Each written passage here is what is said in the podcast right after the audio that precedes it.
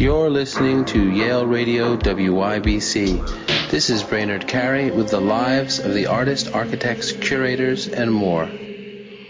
Today on our show, I'm talking with Tim Kent. Tim, thanks so much for being with me today. Well, thank you for having me. Tim, we're talking on June 16th. You have a show opening at Hollis Taggart that I'd love to talk about that's running through July. Can you tell me a little bit about it? These are new canvases. These are oil on canvas. Is that correct?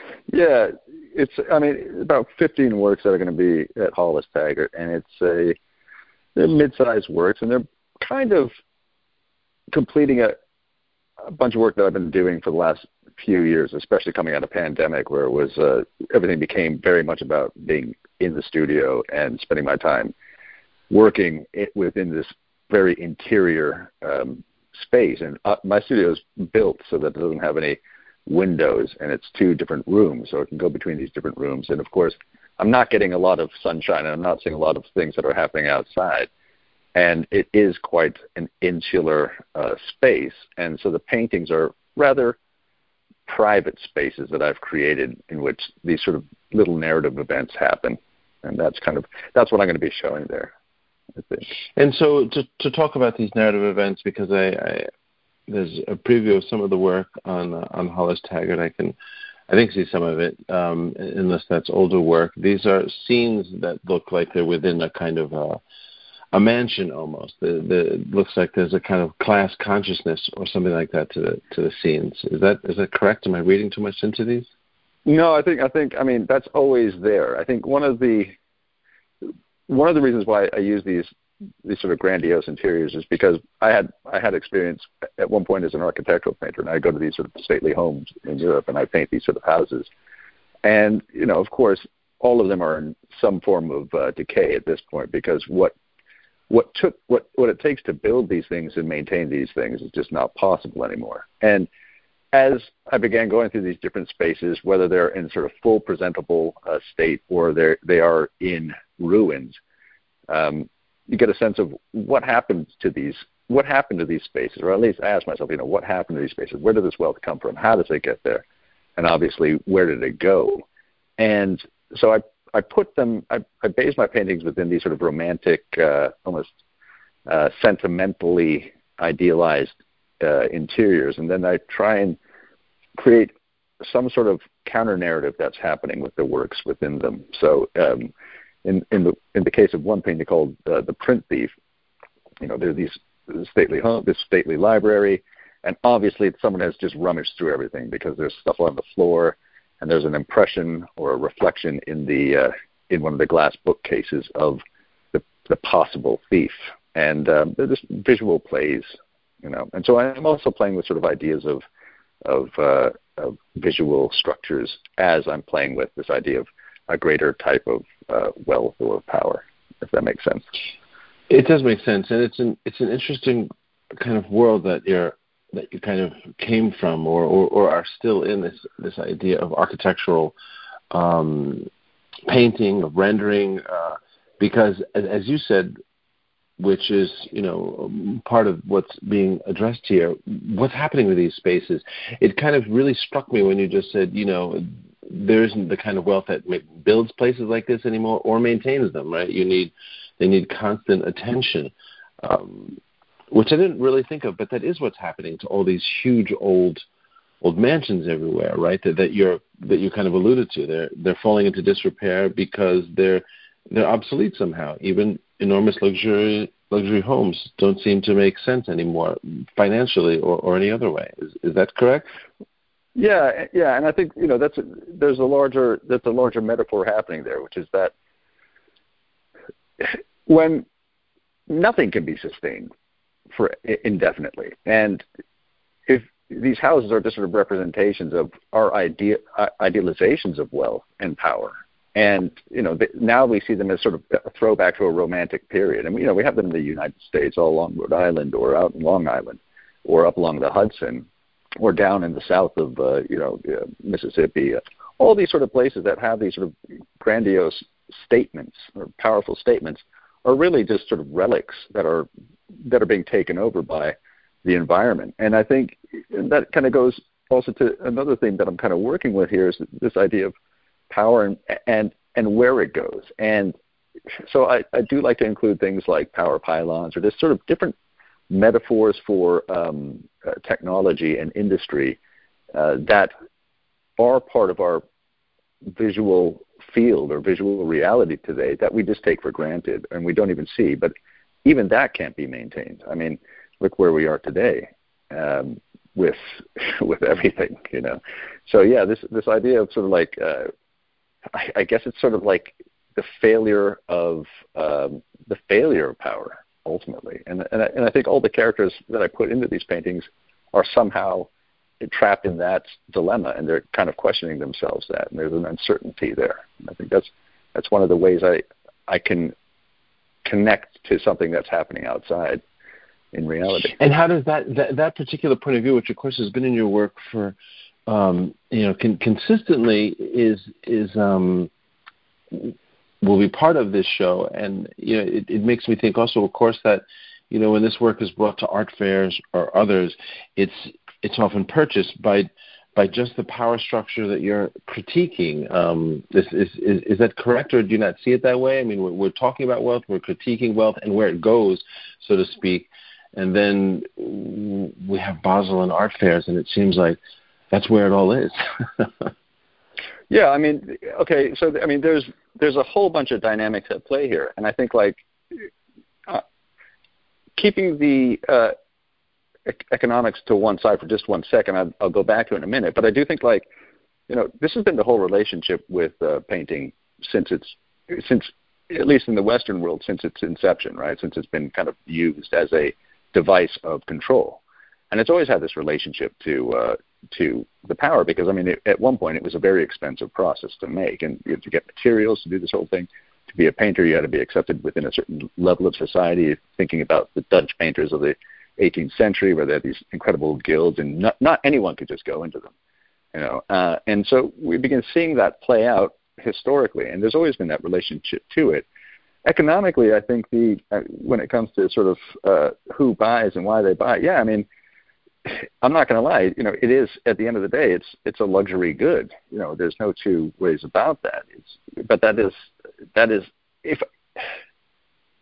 is something that will always be some issue. I will always have an issue with it, because I think there is a relationship to, or an aspiration for, the work to be recognized by people that purchase these things. But at the same time, for me personally,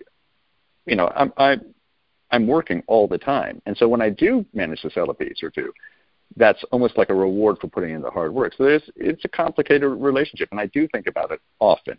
And I do think about how it affects me in many ways, And I do think the paintings are part of that whole sort of process of negotiating that, too.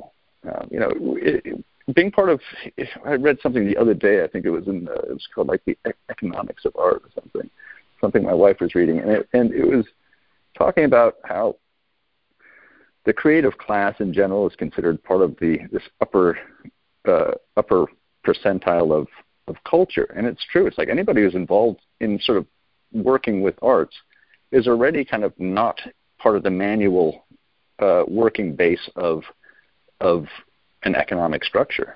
And and I think a lot of times artists will tell themselves that I don't belong to this. Many good artists don't belong to it, but most of us who are involved in it, especially in the city, we're still part of it. I mean, we live in a city which is the most powerful city in the world. It's very hard to sort of not just acknowledge that as part of how the art is made and what happens to it. I hope that makes sense. It does make sense. Of course, it does make sense. And in that vein, so we're talking in late June, and this show's opening up. It's a post-pandemic show. As you said, you were. It's been a whole shift during the pandemic, and of course economically, and all kinds of things are happening in the world now that are so new.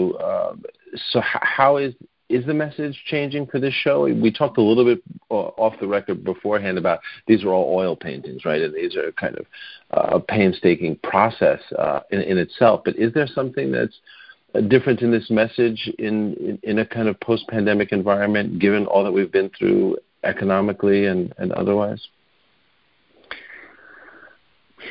It's weird because a lot of the stuff that I have been painting for a number of years now was all sort of dire messaging prior to this. You know, it was all kind of very much about global power consumption, geoengineering, and again, sort of the structure of wealth power. And I think going through the pandemic, what struck me was that I wasn't surprised to see any of this stuff happening. I was shocked at the scale that things had happened, but it wasn't surprised that we had a pandemic, and it was too bad we had a pandemic, and it's what has happened has devastated everything. Now we're at the beginning of what looks to be a terrifying, violent period, and you know everything is going to be upside down. And I think as I was making the show, I'm trying to include ideas that are circulating and put them into these paintings. You know, the paintings themselves look pretty gentle, but I think there's also messaging in them that is directly addressing things like the uncertainty of war on a global scale, or the uncertainty of power, who runs a country, for example. And I do put that in there, and I do use ideas and imagery that is from pop media. So there are scenes taken directly from the first encounters in Ukraine with the Russian forces. You know, there are all sorts of ideas that are being taken directly from what's happening now. And I don't think, if anything, the work has kind of become more gentler in its ultimate outcome than it was at an earlier place. But I actually think the works have a slightly more morose tone. I don't know if I should say that, but that's how I feel about that. I feel like it's much more. Yeah, I like that. I think it's okay to say that. It's you know, it's true. It's such a different time to see all that in and everything that's changed. So even the arc of wealth over the pandemic seems to have shifted dramatically somehow, although I don't see it written about a lot, but just somehow wealthy people getting much wealthier and even in the art market doing so well. So that's incredible. What happened there is incredible. Like just from 2008 onwards, it's been insane. It's been really crazy. Right. What do you mean in terms of just a tremendous amount of wealth being amassed by a small group of individuals? Is that what you meant?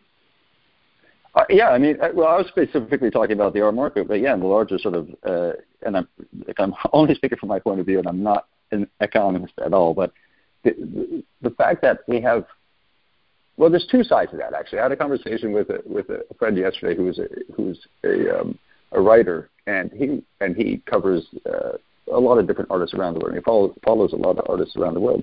And he said one of the interesting things is that a lot of these young NFT collectible artists are coming from outside of the U.S., and all of a sudden they find themselves, like they're in Brazil, and they suddenly find themselves with this huge amount of cash, where they're suddenly putting it back into their community. And that kind of struck me as strange, because the way that the wealth is distributed is not just sort of like, you know, of course the U.S. and these, you know, the G7 or G8 are just sucking up huge sums of cash, right? But you also have these sudden places where you're getting wealth at that scale, at that sort of global scale, going to people who've never had it before. So it's an interesting way in which the wealth is being distributed. But I honestly can't make head or tail of what's happening right now. I mean, you know, inflation is going up. People are still employed. Apparently, we had these figures come out last week, which was saying that, you know, we have the highest unemployment rate in a year and a half. But I don't know. I mean, I think we're in a very turbulent time, and it's not going to settle down anytime soon. Absolutely.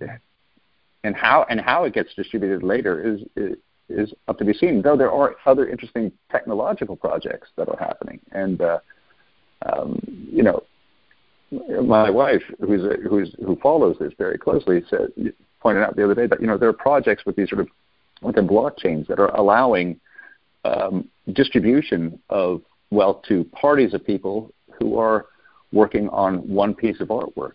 So that changes the dynamic of the sort of art model, where the artist gets 50% and the other person gets 50% or whatever the percentage is.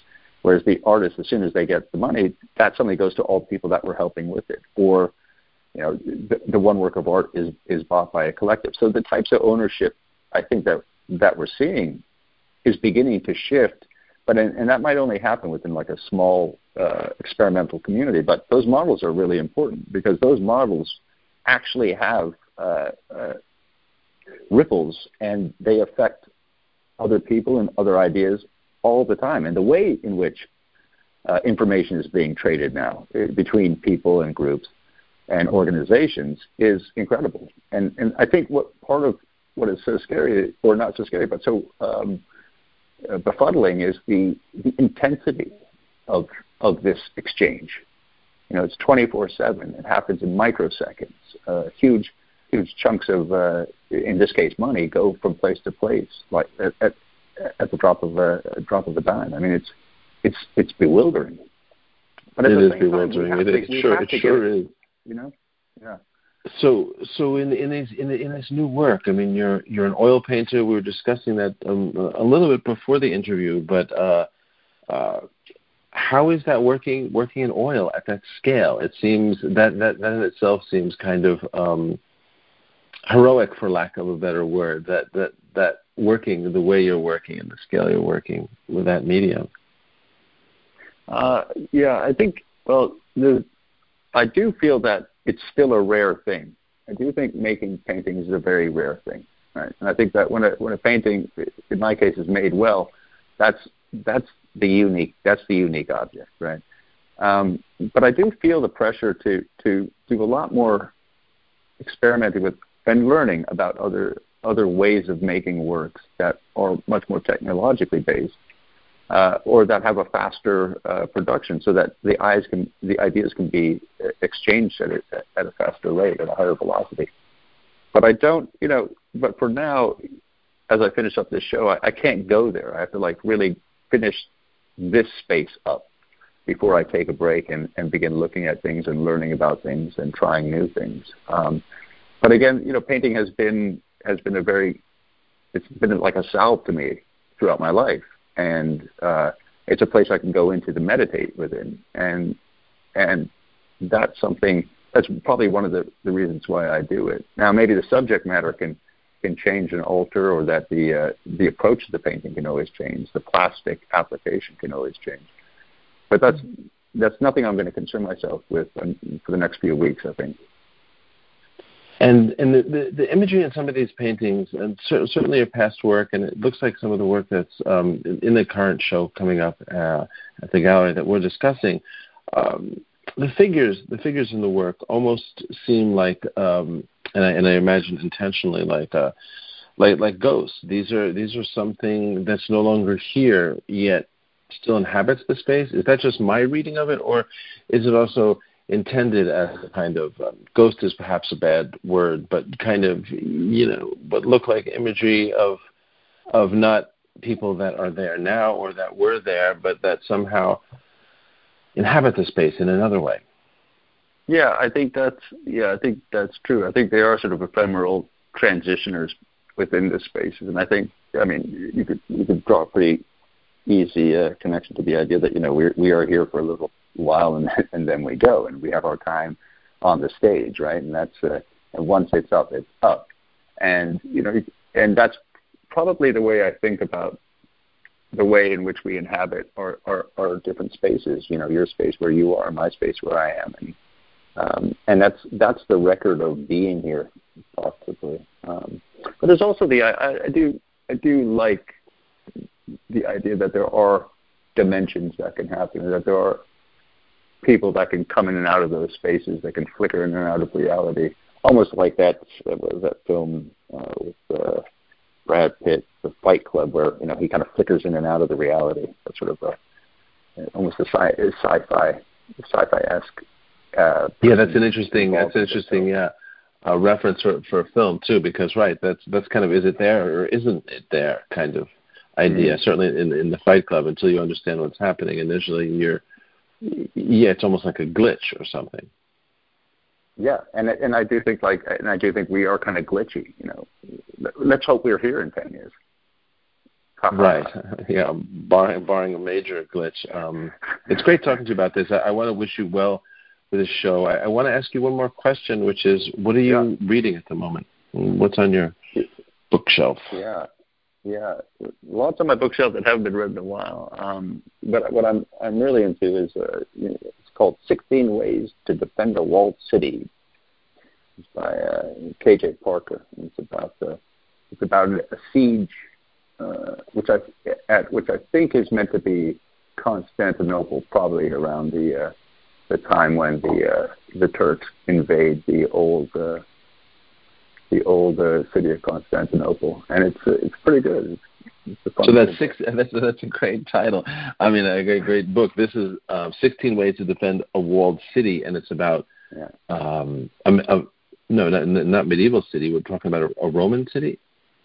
Yeah, it would be, at the time, I guess it's probably around, when are they coming, about 11th century or 12th century? So it's probably around 11th, 12th century. Constantinople is, I think it's still the seat of the Holy Roman Emperor at the time, or the empire at the time, and then it falls to the Turks, and I think what happens is the papacy goes to France for a while, something like that. I don't really remember my history there, but yeah, that's the story, and it's cool. It's a lot of fun, and it's some good characters, and yeah. Sounds good. Thanks for sharing that, Tim. And Tim, I want to wish you well with your show. There'll be links to it, so listeners can go to the show and see more from it. Thanks so much, Tim, for your time today. Hey, thank you very much for having me. Thank you. You're listening to Yale Radio WYBC. This is Brainerd Carey with the lives of the artists, architects, curators, and more.